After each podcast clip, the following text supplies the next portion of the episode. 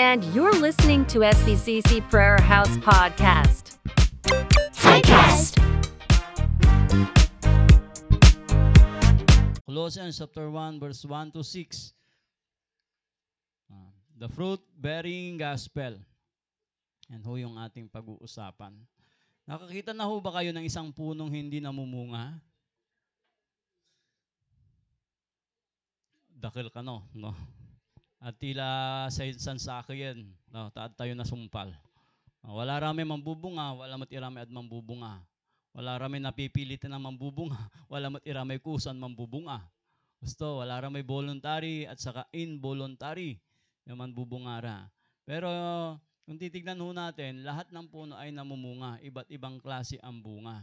Di ba? Ah, hindi natin maaring sabihin na ang mga mga ilang puno ay hindi namumunga. Yan ay nilikha ng Diyos para mamunga. Yan.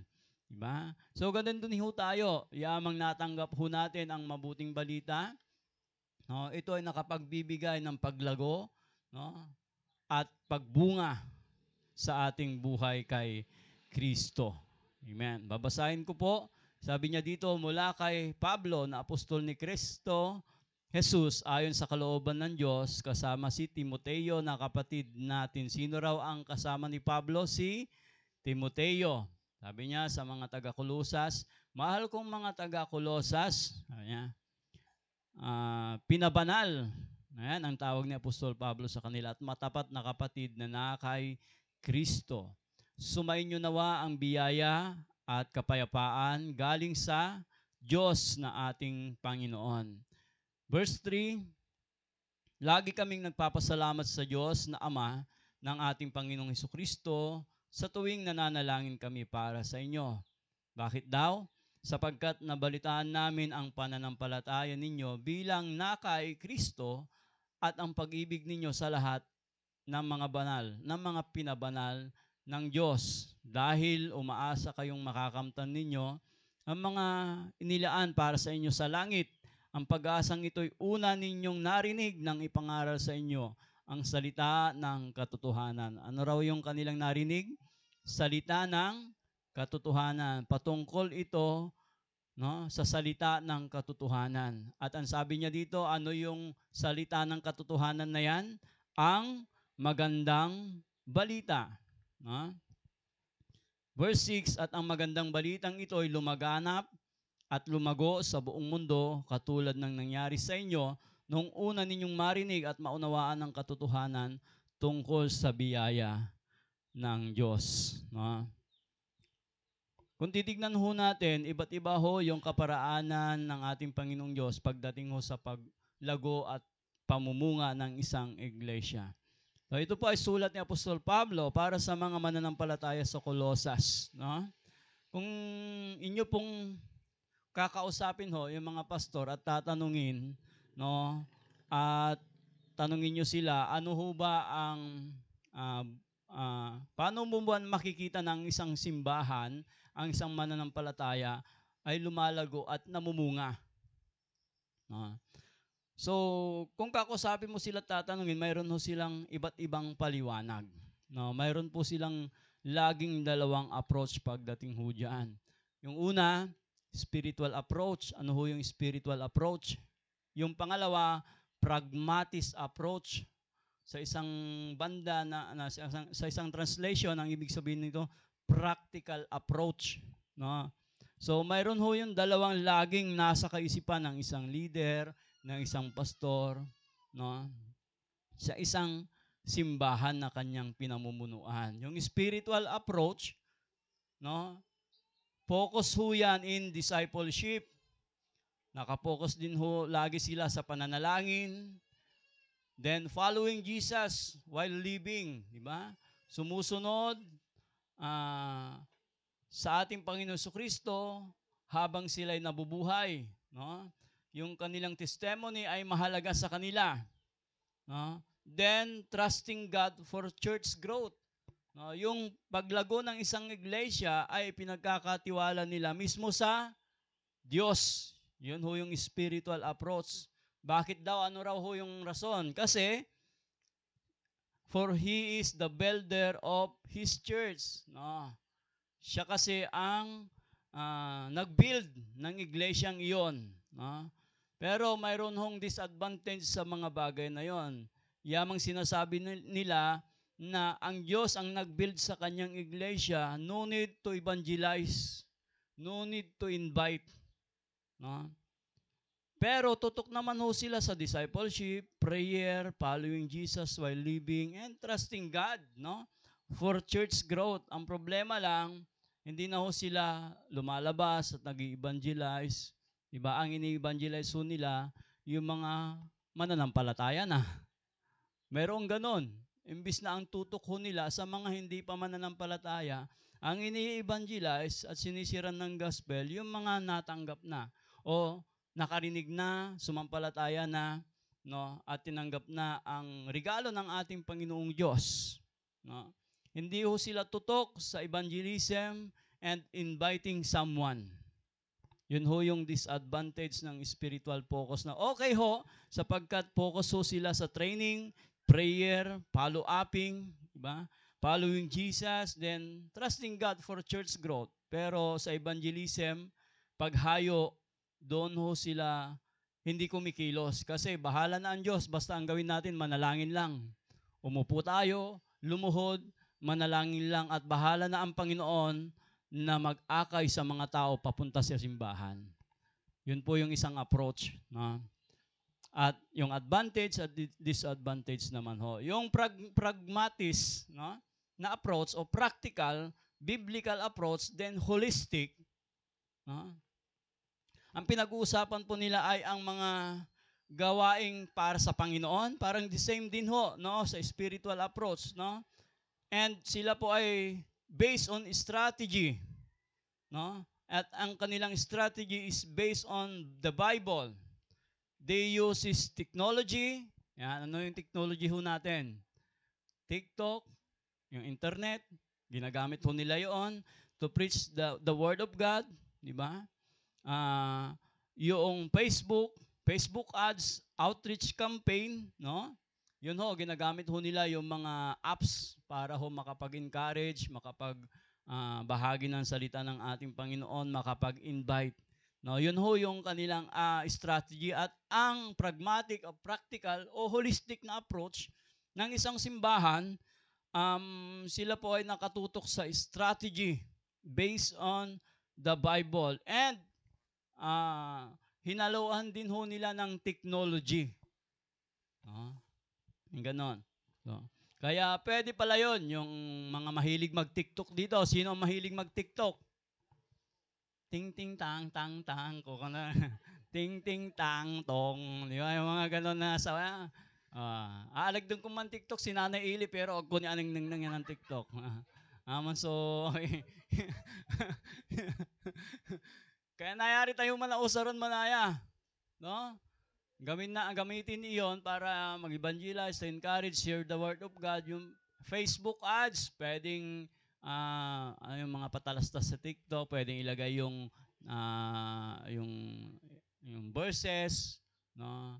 Ah, pangalan ng simbahan, mga ministry, ganon. Pwede ho nating gawin iyon. At doon sa pragmatic o practical approach, yun ho yung kanilang kaisipan, no?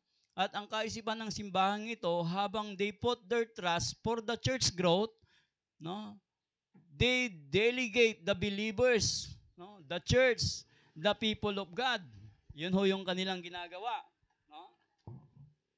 Ah, hinihimok nila na makibahagi ang bawat katawan ni Kristo.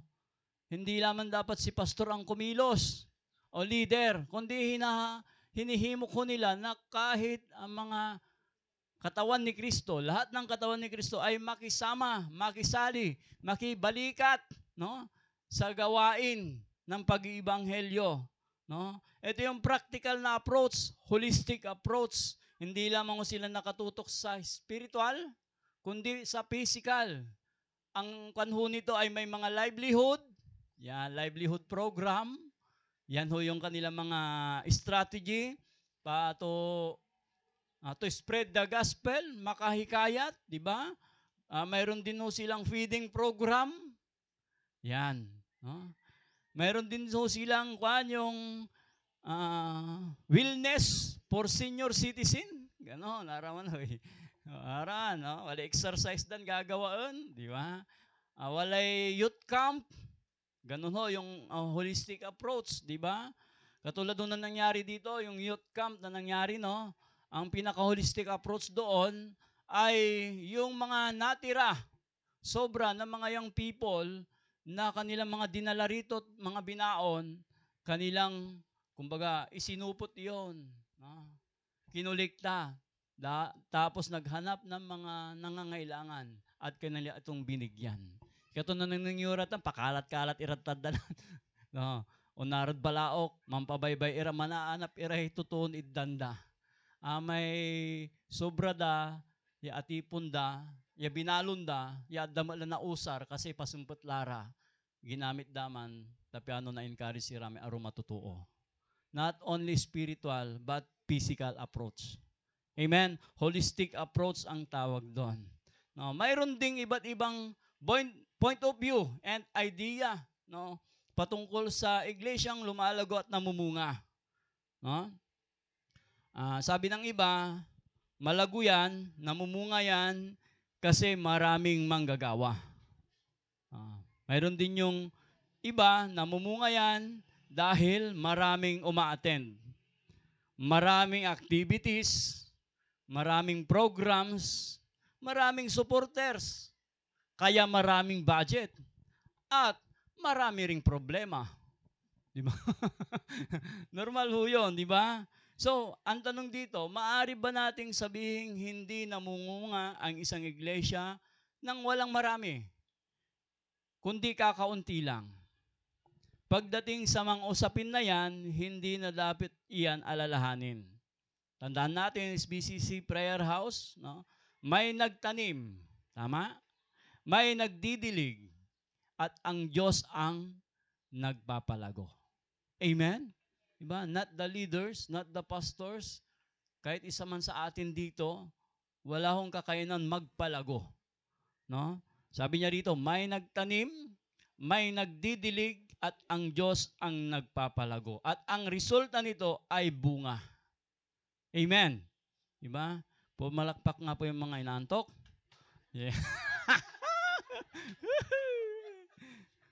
Yun. So, eto, bakit, ito ngayon yung tanong, no? Bakit ang tunay na ebanghelyo ay nagdudulot ng magandang bunga? No? Yan ho yung titignan natin ngayon. Ang writer ho nito, si Apostle Paul, ah, habang siya ay nasa prison, no? at ang sinulatan niya ay mga mananampalataya sa Colosas. No? At ang Colosas na ito ay napakayaman na lugar. No? Kumbaga ito ay ah, nasa kabihasnan, no? At ang kanilang negosyo ay pabrikan ng mga tela, ng mga nagmamahalang tela, no? Mga quality mga kinds of clothes, no? no? 'Yun ang kanilang negosyo, export and import yung kanilang ah, transaksyon, no? Sentro po ito ng kabihasnan. Ngayon, dahil sa sentro po ito ng kabihasnan, Maraming mga tao ang napapagawi roon. Pasyalan ho na lugar yun. No?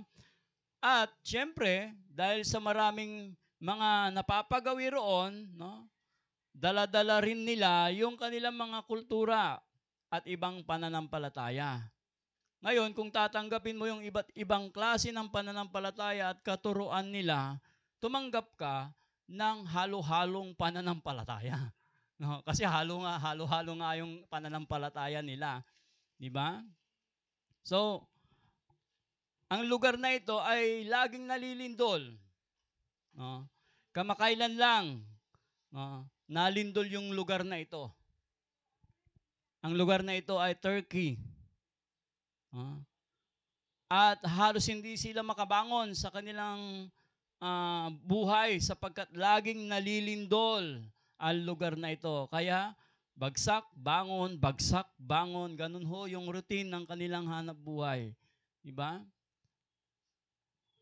Ah, 2023, nabalita ho na nagkaroon ng matinding lindol sa lugar na ito. No? At maraming mga tao roon ang namatay, nawalan ng pamilya. No? Pero ang church na tinutukoy dito ay maliit lamang ho na church. Cute na iglesia. maliit lamang siya. Hindi ho ito yung kabuuan ng buong igle- ng, ng Colossus na lugar. No? So ang purpose nito, kung bakit sumulat si Apostol Pablo para paalalahanan ang mga gumagalang maling katuruan patungkol kay Kristo. No? At syempre, i-affirm sila. Pag sinabing i-affirm, i-encourage sila, i-himukin sila. No? Yun ang purpose ni Apostol Pablo. Bakit? Mayroon ho kasing gumagala noon na maling katuruan. Gnostic believers ang tawag ho sa kanila. Ito yung pinakamapanganib na katuruan no, na kanilang kinaharap ng mga unang iglesia, unang ikatlong siglo. Sila po yung nagsasabing kami ay tagasunod ni Kristo pero sinasalungat nila yung katuruan ni Kristo. Ah, sila po yung mga nagkukunyaring Kristiyano, tagasunod ni Kristo pero ayaw unawain ang salita ni Kristo. At ang kanilang katuruan lamang daw ay galing sa mata- mas mataas pa na autoridad kaysa kay Kristo. Mas mataas pa na autoridad na ibinigay kay Apostol Paul. Ah, sila yung mga Gnostic gospel. Ah? Na ang katuruan nila, okay lang na magkasala. Ah?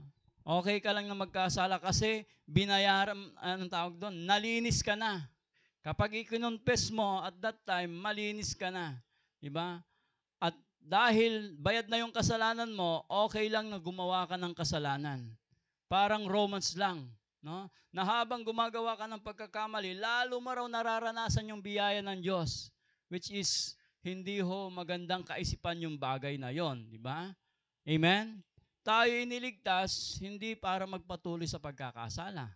Amen? Malinaw ho yun. Amen? Ang kaligtasan nga natin ay sa biyaya. Pero ang katuruan ho nila, okay lang. Kasi ligtas ka na. Yun ang kanilang katuruan. Di ba? Ligtas ka na, okay lang. Kasi habang nagkakamali ka, habang paulit-ulit yung kasalanan mo, lalo mong nararanasan yung biyaya ni Kristo. Which is maling kaisipan. No? Yun ho.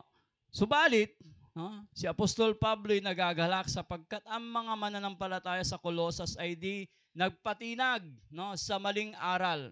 Sila ay nanindigan sa turo no, ni Iso Kristo na ipinahayag sa kanila ni Ipapras. Sino si Ipapras? Siya po ay nasiran sa lugar na Efeso.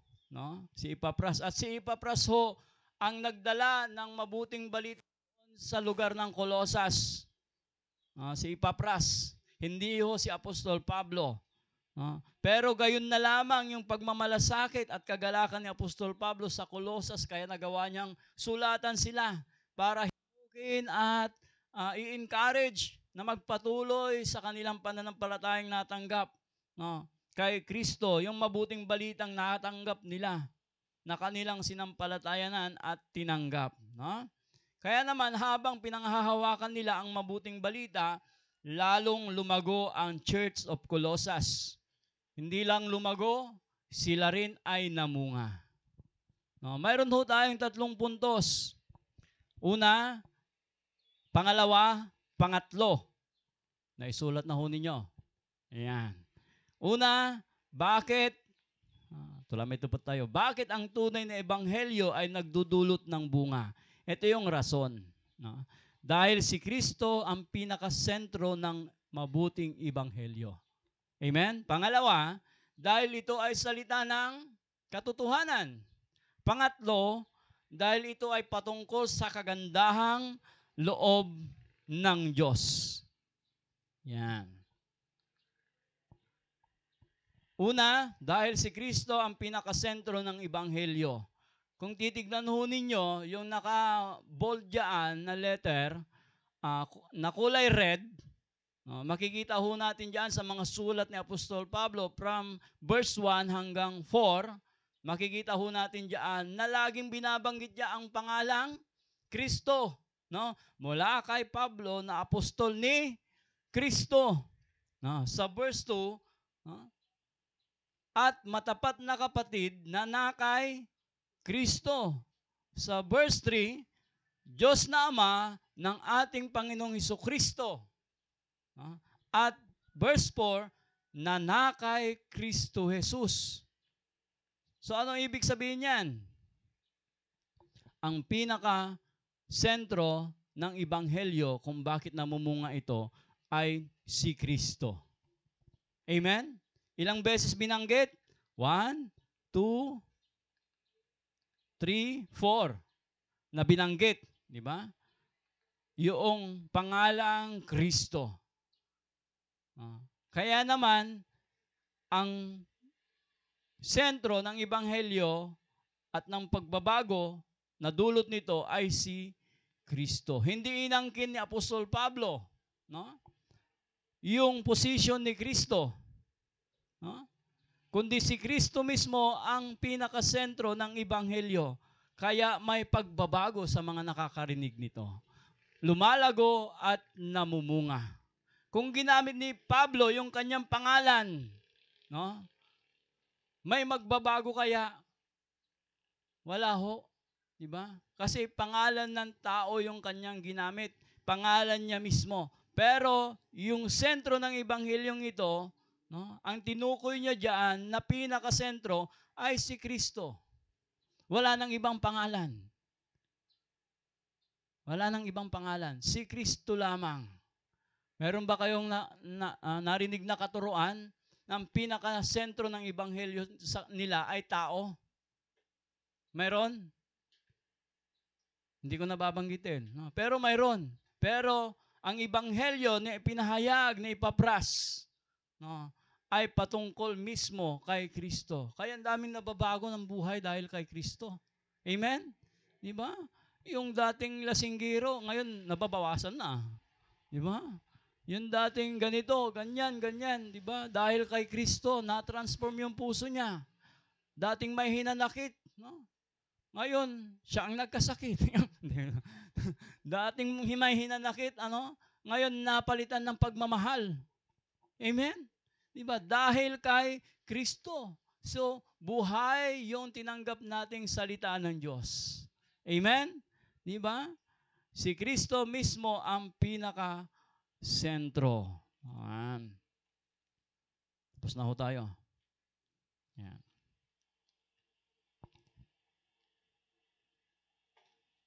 Medyo mahaba po to. Umpisan po natin sa pagpapakilala ni ah, ni Apostol Pablo sa kanyang sarili bilang apostol ni Kristo. ah. Tawag ko sa kanya apostol ng mga hintil, no? Ah, apostle of Gentile, no? Ang kanyang pagkatawag ay ayon sa kalooban ng Panginoon. Sabi niya rito, hindi dahil sa gusto ko lang, kaya tumayo ako at nag-preach. Kundi sabi niya dito, mula kay Pablo na apostol ni Kristo, ayon sa kalooban ko, sabi ba niya? Hindi ho, ayon sa kalooban ni ipap hindi ho niya binanggit yon, kundi ayon sa kalooban ng Diyos. No, ang pagkatawag kay Pablo ay ayon sa kalooban ng Diyos. No? Na ang kanyang pagkaapostol ay hindi galing sa sino man tao, kundi mismo ang Diyos ang pumili sa kanya upang maging apostol siya ng mga hintil. Sino yung mga hintil na tinutukoy dito? Pakitas yung mga kamay ng mga hintil. Hudyo ba kayo? Mukha kang Hudyo, pero hindi ka Hudyo. Hintil ho tayo. Ah, siya ho yung ating apostol. No? Ayon sa kalooban ng ating Panginoon. No? Ang kanyang pagkapostol ay hindi galing sa sino mang tao, kundi direktang pinili siya mismo ng Diyos na maging apostol ng mga hintil. No? Nasa kanya lamang ho ibinigay no? yung isang natatanging hiwaga, mystery, yun ay ang biyaya ng ating Panginoon Kristo na napakatagal na panahon na itinago, no? At ito ay binunyag, no? Ipinahayag sa kanyang kapanahunan. Ito yung hiwaga ng biyaya ng Diyos and that is the grace of God, no? Kasama din ho niya si Timoteo. Si Timothy, verse 1. Sabi niya, at mula din sa kapatid na Timothy, no? Ang sabi ng mga komentarista, si Timothy ay sekretary niya no, during his imprisonment. No, habang siya nakakulong, ang kanyang mga liham, si Timothy ang tagasulat nito. No? So ano ang description ni Pablo sa mga mananampalataya sa Colosas? Ang description niya ay ito. No? Ang mga taga-Colosas ay pinabanal. No? Yun ang description ni Apostol Pablo. Sila ay tapat. Amen? Di ba? At sila ay biniyayaan ng ating Panginoon. No? Sabi niya, sumain niyo ang biyaya at kapayapaan galing sa Diyos Ama. No? Sila ay hinirang ng Diyos. Pag sinabi nating pinabanal, hinirang. No? At tapat. Pag sinabing hinirang, pinili. Yun ho yung description ni Apostol Pablo. Yung tapat naman, yung pananampalatayang kanilang narinig ay kanilang pinanghawakan at isinapamuhay. Kaya ang sabi, tapat. Maari mo namang marinig yung salita, ha? pero kung hindi mo ito ipapamuhay, hindi ka tatawaging tapat. No? Dalawa yan. Kailangan pag narinig mo, isa pamuhay mo. Amen. Kaya tinawag ho silang tapat. In verse 3, no, makikita ho natin diyan, no, Paul stating kung sino ang dapat pasalamatan sa mabunga at lumalagong pananampalataya ng mga taga-Kolosas. No? Sino raw ang dapat pasalamatan? Ang Diyos mismo. No? Sabi niya sa verse 3, A, nagpapasalamat kami sa Diyos na Ama na ating Panginoon Kristo, no? Yun ang sinabi niya, hindi lamang sila nagpasalamat, no? Kundi sila ay nananalangin sa Panginoon para sa Church of Colossus, no? Kung titingnan nun natin, naningning may concern si Kato. Actually, hindi niya ito napuntahan, hindi pa niya ito nakita, no? Ngayon, very concerned siya at nagagalak siya kaya sinulatan niya yung mga taga Colossus. Ano ba ang dahilan kung bakit si Apostol Pablo ay may kagalakan at may dahilan para maipanalangin pa at pasalamatan ang ating Panginoong Diyos. Ang balita kasi, yung pananampalataya ng mga taga-Kolosas ay matindi. Amen? No? Napakatindi yung kanilang pananampalataya. At hindi lamang yon. Dahil sila ay may pananampalataya, dahil sa salita ng Diyos na kanilang tinanggap, nagbunga iyon. Hindi lamang sila nanampalataya, kundi yung kanilang pag-ibig sa kapwa nila mananampalataya. No? Pwede mong sabihin, nananampalataya po ako. Pero hindi mo naman mahal yung kapatid mo. Pwede ba yon? Hindi no. Tingnan mo yung kapatid mo sa Panginoon. O sabihin mo sa kanya, I love you. Ayan. Parang hindi masi, masabi ni Ading Sheila kay engineer. Parang Yan. Hindi pwedeng nananampalataya ka lang. Dapat may pag-ibig din. Kung titignan natin, tatlong bagay yung binanggit niya diyan, mayroon pang pag-asa. Eh yun ang sinabi sa Korinto na ang mga nananatili, di ba, ay ang ah, pag, ah, pag-asa, pananampalataya, pag-asa, pero ang pinakadabis diyan sa lahat ay ang pag-ibig. Naningning tayo ba sulat ng Apostol Pablo diyan Colosas? What an iman. Di ba? It that verse 1, ya ang God 6, naningning yung may talurat tan ya banag. Yes, sa kaya sang kaimportant yan at panagbilay tan panagbunga na sa kaya Kristiyano. So hindi lamang sila nanampalataya kay Kristo, kundi nagkaroon sila ng pag-ibig sa mga banal. No? Hindi lamang sila nakakitaan ng tapat na pananampalataya, kundi nakakitaan din sila ng tapat na pag-ibig sa mga banal. No? Pananampalataya at pag-ibig ay bunga ng mabuting balita. Ano ang mabuting balita? Ito ay patungkol kay Kristo. No? From verse 1 hanggang 4, mapapansin po natin ang ilang mga bagay o ilang beses na binanggit si Kristo. Kaya yon ang pinakasentro ng mabuting balita. Si Kristo. Amen. Ah. Yan. Ito, pag-isipan ho natin. Kung hindi patungkol kay Kristo, hindi mabuting balita yan. baka balita ng kapitbahay mo yan. No? hindi nga patungkol kay Kristo eh. Baka ila, ah, iba yung laman ng balitang yan. Hindi si Kristo. Kung hindi si Kristo, no? kung hindi patungkol kay Kristo, hindi mabuting balita yan. Kung hindi si Kristo ang sentro ng balita, walang magaganap na paglago at pagbunga. Tandaan ho natin yan. Amen? Dahil si Kristo ang sentro ng Ibanghelyo. No? Lahat ng nakakarinig, tumanggap at sumampalataya ay makakaranas ng pagbunga. Amen? Palapakan nga natin ang ating Panginoon. Um, Mika 2. Pangalawa, dahil ito ay salita ng katotohanan. Paulo, ayaw niyang umalis. Yan. Dahil ito ay salita ng katotohanan. Sabi niya sa verse 5, dahil umaasa kayong makakamtan ninyo ang mga inilaan para sa inyo sa langit. Ang pag-asa, oh, ito yung binabanggit ko kanina, tatlong bagay, no? Pananampalataya, pag-ibig, pag-asa. Nakapaloob po dyan sa Colossians chapter 1, verse 1 to 6, no? Pag-asa, ito'y una ninyong narinig nang ipangaral sa inyo ang salita ng katotohanan, ang magandang balita. Sino sa inyo ho rito yung nung narinig niya ang mabuting balita, nanampalataya, at tinanggap niya sa puso niya ito, no, ay talagang para bang nabunutan siya ng kwan, tinik sa kalooban. No? Yun ang bunga ng pag-asa. Yun ang bunga ng mabuting balita. No? Kapag ang balita ay may katotohanan, ang bunga nito ay pag-asa sa mga nakakarinig at mananampalataya.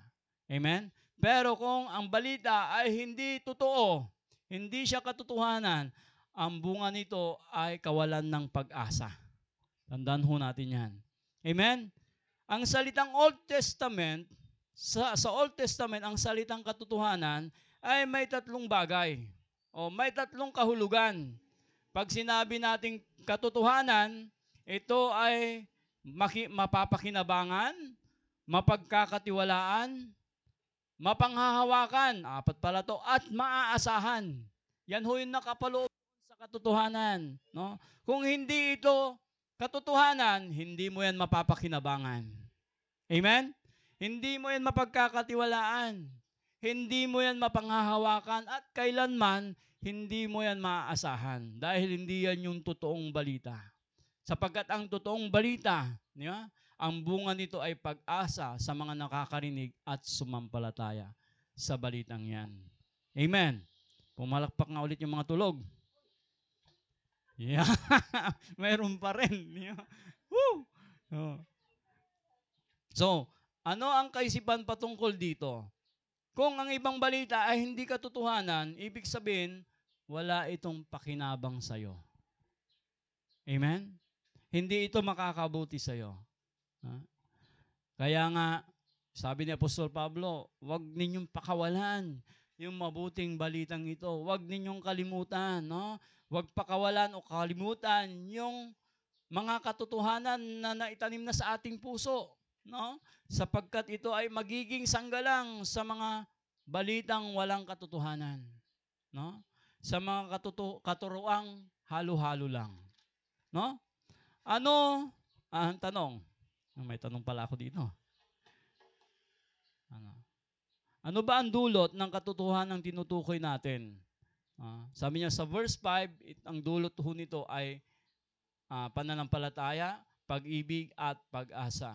Ah, pag sinabi natin pag-asa, we have hope, wala namnama tayo. Di Ilocano, ito Ilocano na namnama. At Ilocano namnama, gusto. At Pangasinan, ilalo. Agad ng kamali? Ilaluan. Katon, arame inawat tayo maabig ya balita. Wala ilaluhan tayo sa atan. Wala aki dun tayo. Di ba? Amen. Di ba? So, ano ang description kasi ni Apostol Pablo? No? Dati, noong wala tayong pag-asa. At ngayong may pag-asa na tayo. Pakilipat, Kuya Paulo. Ah, Dalawang bagay ho na dapat manawan ho natin patungkol sa katotohanan. Una, katotohanan patungkol sa kalagayan ng tao. Pangalawa, katotohanan patungkol kay Kristo. Tignan ho natin ito. Next slide, Kuya Paulo. Ano ba ang kalagayan natin noong wala pa si Kristo sa ating buhay? Dati, kayo'y malayo sa Diyos. Colossians chapter 1, verse 21. Arawi tayo, presensya ng Diyos siya katawan. Kasubagto tayo, kanto di dyan eh. Naging kaaway niya tayo dahil sa inyong paggawa ng at pag-iisip ng masama. Sabi niya sa Ephesians chapter 2, nung nabasa yun eh, nung unay patay kayo dahil sa inyong pagsuway ah, at mga kasalanan. Sabi niya sa verse 2, sinusunod ninyo noon ang masamang takbo ng mundong ito. At kanino raw tayo na pailalim? Sa prinsipe ng kasamaan, ang espiritong naghahari sa mga taong ayaw pasakop sa Diyos. Ha? Sa 3, sabi niya, ang totoo, tayong lahat ay dati ring namumuhay ayon sa ating laman at sumusunod sa ma- masamang hilig ng katawan at pag-iisip. Kaya't sa ating likas na kalagayan, kabilang tayo sa mga taong kinapupuutan ng Diyos. Ha? Noong panahong iyon, hiwalay kayo kay Kristo. Hindi kabilang sa bayang Israel. No? At hindi sa klaw ng tipan na nababatay sa pangako ng Diyos. Hindi ho tayo kabilang sa mga pangako ng Diyos. Nooy nabubuhay kayo sa mundo na walang pag-asa at walang Diyos. Ano ang kabaliktaran ng may pag-asa? Walang pag-asa. Tayo ho yan, no? Dati. Amen. Diba? Ngayon, ano naman ang patungkol sa katotohanan kay Kristo? Sabi niya sa Colossians chapter 1 verse 15, si Kristo ang larawan ng Diyos na di nakikita, siya ang panganay na anak at panganahin sa lahat ng mga nilikha. Bakit ho binabanggit ni Apostol Pablo ito? Kasi raw yung katuruan ho nila, no, yung mga maling katuruan ay galing pa raw sa mas mataas na otoridad kaysa kay Kristo. No? Kaya, no, inexplain ni Apostol Pablo na ito si Kristo. Sabi niya, siya ang larawan ng Diyos na di nakikita. Siya ang panganay. Pag sinabing panganay, pinakauna, simula na anak at pangunahin sa lahat ng mga nilikha. Next, Kuya Paulo. Sapagkat sa pamamagitan niya ay nilikha ang lahat ng nasa langit at nasa lupa. Nakikita man o hindi. Mayroon ka bang nakikita ngayon na hindi nakikita? Yan, kasama yan. Pati ang mga spiritual na kapangyarihan, paghahari, pamamahala at pamumuno. Ang lahat ay nilikha ng Diyos sa pamamagitan niya at para sa Kanya. No? 17. Siya ang una sa lahat at ang buong sansinukob ay nananatiling nasa kaayusan sa pamamagitan niya. Pag sinabi natin sansinukob, yung ating mundo, solar system, galaxy, no? nasa ayos yan. No? Habang umikot yan, habang tumatakbo, nararamdaman ho ba ninyo yung bilis niya? Hindi. Nahihilo ka ba? Wala. Di ba? Nasusuka ka ba? Kapag nakikita mo siya, parang, yun no. Nasusuka ka ba habang nakaupo dyan? Hindi. Dahil nasa kayusan ang lahat. Amen? Di ba? Sabi niya rito, siya ang ulo ng iglesia na kanyang katawan. Siya ang pasimula, siya ang panganay na anak, ang unang binuhay mula sa mga patay upang siya'y maging pangunahin sa lahat. Sapagkat minarapan ng Diyos na ang buo niyang kalikasan ay manatili sa kanyang anak. At sa pamamagitan ng anak, niloob ng Diyos ng lahat ng bagay, no? maging sa langit, sa lupa, ay makipagkasundo sa Kanya. Pakikipagkasundo sa pamamagitan ng pag-aalay ng anak ng Kanyang dugo sa krus. Huh? Yun ang sinasabi niya ho rito. So walang mas mataas na otoridad. Ang ating Panginoon Diyos ang pinakamataas na otoridad. Amen? Wala na ibang katuroan na mas tataas pa sa katuroan ng ating Panginoon Kristo na ipinahayag ni Apostol Pablo sa mananampalataya sa Kolosas at ganun din ho yung tinanggap ho natin no, na salita ng ating Panginoon. Next. Yan. Pangatlo, dahil ito ay patungkol sa kagandahang loon ng Diyos. Sorry po. Loob ng Diyos. Yan. Nagkulaning ng taalas, manala una klan na ugip na labi. Ah. ah. So, sabi niya sa verse 6, ito'y lumaganap at nagdala ng pagpapala sa buong daigdig. Tulad ng nangyari sa inyo, mula nung marinig at maunawaan ninyo ang katotohanan tungkol sa kagandahang loob ng Diyos. No? Ito ay namumunga dahil ito ay patungkol sa kagandahang loob ng Diyos. Ano ang patungkol sa kagandahang loob ng Diyos? Sabi niya sa verse 12, Kuya Pao, sabi niya, lagi kayong magpasalamat sa Ama sapagkat minarapat niyang makabahagi. No? Ito yung katotohanan. No? Kayo sa pangako ng Diyos para sa mga hinirang na nasa liwanag. Kabahagi tayo, tayo hinirang, at tayo'y inilagay sa liwanag. Yun ho yung katotohanan. Yan ho yung kagandahang loob ng Diyos. Amen. Sabi niya sa verse 13, iniligtas at inilipat. Yan ho yung kagandahang loob ng Diyos. Kung hindi ho tayo iniligtas at hindi ho tayo inilipat sa kaharian ng kanyang minamahal na anak, saan ho tayo ngayon? No? Walang kabuluhan ho yung ating buhay. Amen. Diba? Next. Sabi niya, na nagpalaya, ibig sabihin tayo'y pinalaya. Tapos pinatawad. No? Yan ho yung kagandahang loob ng Diyos. No? Tignan mo yung katabi mo. Pinatawad yan. Amen. Pinalaya yan. No? Iniligtas yan. No? Yan ang patungkol sa kagandahang loob ng Diyos. Next. Ngunit sa pamagitan ng pagkamatay ni Kristo, kayo'y ginawang kaibigan. Napansin nyo kanina? Sabi niya, kayo ay kabilang sa kinapuputan ng Diyos. Bakit? Dahil itinuring niya tayong kaaway. Pero ngayon, ngunit sa pamamagitan ng pagkamatay ni Kristo, kayo ay ginawang kaibigan ng Diyos. We are a friend of God. Amen. Nang sa gayon ay maiharap niya kayong banal, walang kapintasan at walang dungis. Ito yung kagandahan loob ng Diyos. Amen? Next slide ko, Pao. Ngayon, ano ang pakiusap ni Apostol Pablo? Sabi niya, Subalit, kailangan ninyong manatiling tapat at matatag sa inyong pananampalataya. Ah, Sabihin mo dyan sa katabi mo, manatili tayong tapat. Yeah. Response po rin, manatili tayong matatag. Sapagkat sa mundong ito ay susubukin ho tayo. No? Susubukin ang ating pananampalataya. No? Susubukin ang ating pagtitiis. Amen? Di ba? Kaya manatiling tapat ho tayo at matatag sa inyong pananampalataya at huwag pabayaang mawala ang pag-asang dulot ng magandang balita na inyong narinig. Amen? Para mas sinasabi din na huwag ninyong sayangin ang pananampalataya. Huwag pabayaang sayangin ang dulot ng magandang balita. Amen? Kasi ito ay ang ating pag-asa. Amen. Sabi niya sa John 15, dito tayo magtatapos. Ako ang tunay na puno ng ubas at ang aking ama ang tagapangalaga.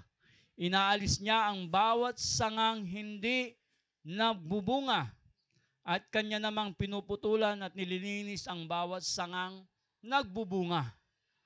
Kaya naman, ang tinatawag dito ay pruning. Nililinis po niya yung mga sangang nagbubunga pa. Para saan? Anong purpose? Para lalo pang itong mamunga.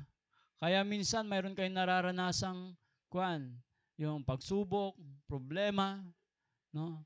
mga bagay na hindi nyo inaasahan, no? na dumarating sa inyong buhay. Bakit? Ganyan ang nangyayari. No?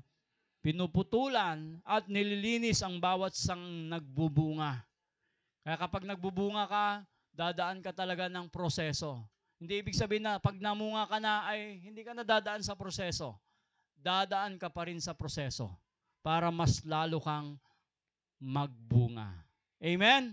Diba? Kaya kapag dumaan ho tayo sa proseso, ah, wag ho nating bigyan ng limit ang ating Panginoon. Sabihin lang po na, Lord, gusto ko mong magbunga. Gusto ko pong lumago. Ano man ang proseso na pagdaanan ko, willing po ako. Huwag nating limitahan ang ating Panginoon. Okay na po. Lord, mas masyado na masakit. okay na po ako dito. Gusto maki, nais ho nating maranasan kung hanggang saan ang ating limitasyon. Diba? Habang ang limitasyon natin ay, kumbaga, na-overcome ho natin. Diba? Yung mga limitasyon, ha? lalo pa tayong mamumunga. Lalo pa tayong lalago at tatatag. Amen. Diba? Kasi sabi niya dito, pinuputulan at nililinis ang bawat sangang nagbubunga upang magbunga pa ng lalong sagana. Verse 3, Nalinis na kayo sa pamagitan ng salitang sinasabi ko sa inyo. Sabi niya sa verse 4, manatili kayo sa akin at mananatili din ako sa inyo. Bakit? Hindi magbubunga kasi ang saganang hindi, sangang hindi na natatili sa puno. Kailangan manatili tayo sa salita ng ating Panginoon. Kasi lahat ng pagpapala ay nasa Kanya na. Amen? Eh, sa Kanya nga ang autoridad eh. Diba? O, nilikha dahil sa Kanya. Ngayon, hindi magbubunga ng sagana ang hindi nananatili sa puno. Ngayon naman, hindi kayo magbubunga kung hindi kayo mananatili sa akin. Next. Ako ang puno ng ubas at kayo ang mga sanga at ang mananatili sa akin at ako sa kanya ang siyang nagbubunga ng sagana sapagkat wala kayong magagawa kung kayo'y hiwalay sa akin. Hindi tayo magbubunga kung hiwalay tayo sa salita ng ating Panginoong Diyos. Kaya dapat ma-inlove tayo sa salita ng Panginoon. Na? Sabi nga, read your Bible, pray every day. And you grow. Grow, grow. No? Amang may kansyon minun sa aming ugawak. Tutuaman manaya. Balang ko, uh, singalabat papakansyon daman ta. Tapi ano kami naugip. Ag kami mambungat. O sige, yan. kansyon nyo ya. Ah. Read your Bible, pray every day. Ah. At amilak mo na read your Bible, play every day. Kana. Ay, katon, ay aya malanang, may alyon pre. Di ba? Balang ko alyon tutuaman. Pero na namay naadalam tayo Diyos siya katawan, ibang ko na niya, usto. Usto may papakansyon dara may Sunday school teacher. Katon, balbalag na ah, ginawad at bilay, mira may Sunday school teacher nun saman. Katon, admira na lingwanan. Wala larami na atila. Wala matlara masinggad ng tumbok. Pero at minalilingwanan ay may simple ipapakansyon dalabat. Sang ko labat la realize na may medyo madalumakla. At Diyos siya katawan. Ustuman manaya. Kasi nagkaman ba sa Biblia, agkaan nadalam. At no ad mo aron may salita na Diyos, agkaan nadalam. Agkaman bunga. Nunata niya kabasan, nagulmon, sumpot ka, ang gapula. Aling mo na mulata ng tiktok ka. Ayugyiglan amin, naplaglan. Sayang. Diba? Na Apostol Pablo, panghawakan ninyo. Huwag ninyong ihihiwalay sa inyong puso yung salita ng Diyos. Kaya ang ganon ni nyo, dapat awit-awit yung labat may salita na Diyos siya katawan. Yan ang buhay. Yan ang dahilan kung bakit may pananampalataya, kung bakit may pag-ibig, kung bakit may pag-asa. Kung bakit namumunga ang isang mananampalatayang tumanggap ng Ebanghelyo dahil yan ha, sa mabuting balita na tinanggap natin ha, at sinampalatayanan. Amen? Katon, sabi kay batabong yo, alayo may Bible yo, kaagyan. No medyo dab, madabukla, linisan nyo. Basa yo. Itan, atan subilay tayo. Yan ang ating buhay. No nyo lang nadingal, ay no nyo lang naningnang kaagyan para sa senior citizen. No, man record kayo, no, wala man iray ah, kinatan, no, apps. Yan nangyari yung dingalan para ah, may voice. Diba? Ah, may sounds na kina-Bible na ba? Tapi ano kiyan? No, wala rin anak yun mo, yakar sa ragda ni mambasa, ipabasa yun si. Habang akairong kan mandidingal. Diba? Nga mo, mababig iman manaya. Uman so gagawin to si masikan duming ng samantan si Daniel, tad tula na nang sa tagabasa si Daniel. Diba? Uman. Uh, katon habang babasaan mo man o ipapabasa, singa ka walad tawon. Diba? Pero kani una tao na, baka mo ni oras niya. Basta, aron tayo na salita na Diyos, atan subilay tayo. Yan ang katotohanan tinanggap natin. Huwag nating pakawalan iyan. Huwag nating ihiwalay sa ating puso't isipan. Amen? Palakpakan tayo na Diyos siya katawan. Let us pray. Ama namin Diyos, kami po nagpapasalamat sa iyong ibanghelyo na natanggap namin. Ang ibanghelyong ito ay tunay na pat- patungkol ito sa iyo, Panginoon. Ikaw ang sentro ng ibanghelyong ito. Ikaw ang katotohanan ng ibanghelyong ito. At ikaw ang nagbigay ng kagandahang loob sa ibanghelyong ito, Panginoong Diyos, na tinanggap namin. Salamat sapagkat tunay na kami mamumunga sapagkat ang ibanghelyong tinanggap namin ay patungkol sa iyo. Ito ay patungkol sa salita mo na tunay na totoo. Ito rin ay patungkol sa iyong kagandahang loob. Kaya tulungan niyo po kami na mahalin ang iyong salita sapagkat ang iyong salita ay buhay. Sabi mo sa iyong salita, noon pa man ay naroon na ang Diyos. Kasama ng Diyos ang salita at ang salita ay Diyos. Panginoon, tulungan niyo po kami na ilagay sa aming puso ang iyong mga salita. Igalang ito at panabikan, Panginoong Diyos. No? habang ito binabasa namin, uh, let the joy flow in our heart, Panginoon. Naway patuloy po naming paglaanan ng oras, ang pagbubulay-bulay, uh, pakikinig, at pagtanggap sa iyong mga salita. Nang sa ganon ay lumalim pa ho kami sa pananampalataya katulad ng mga mananampalataya sa Kolosas na hindi lamang sila lumalim sa pananampalataya kundi ito ay yung kanilang pag-ibig sa isa't isa is mas lalong tumibay pa.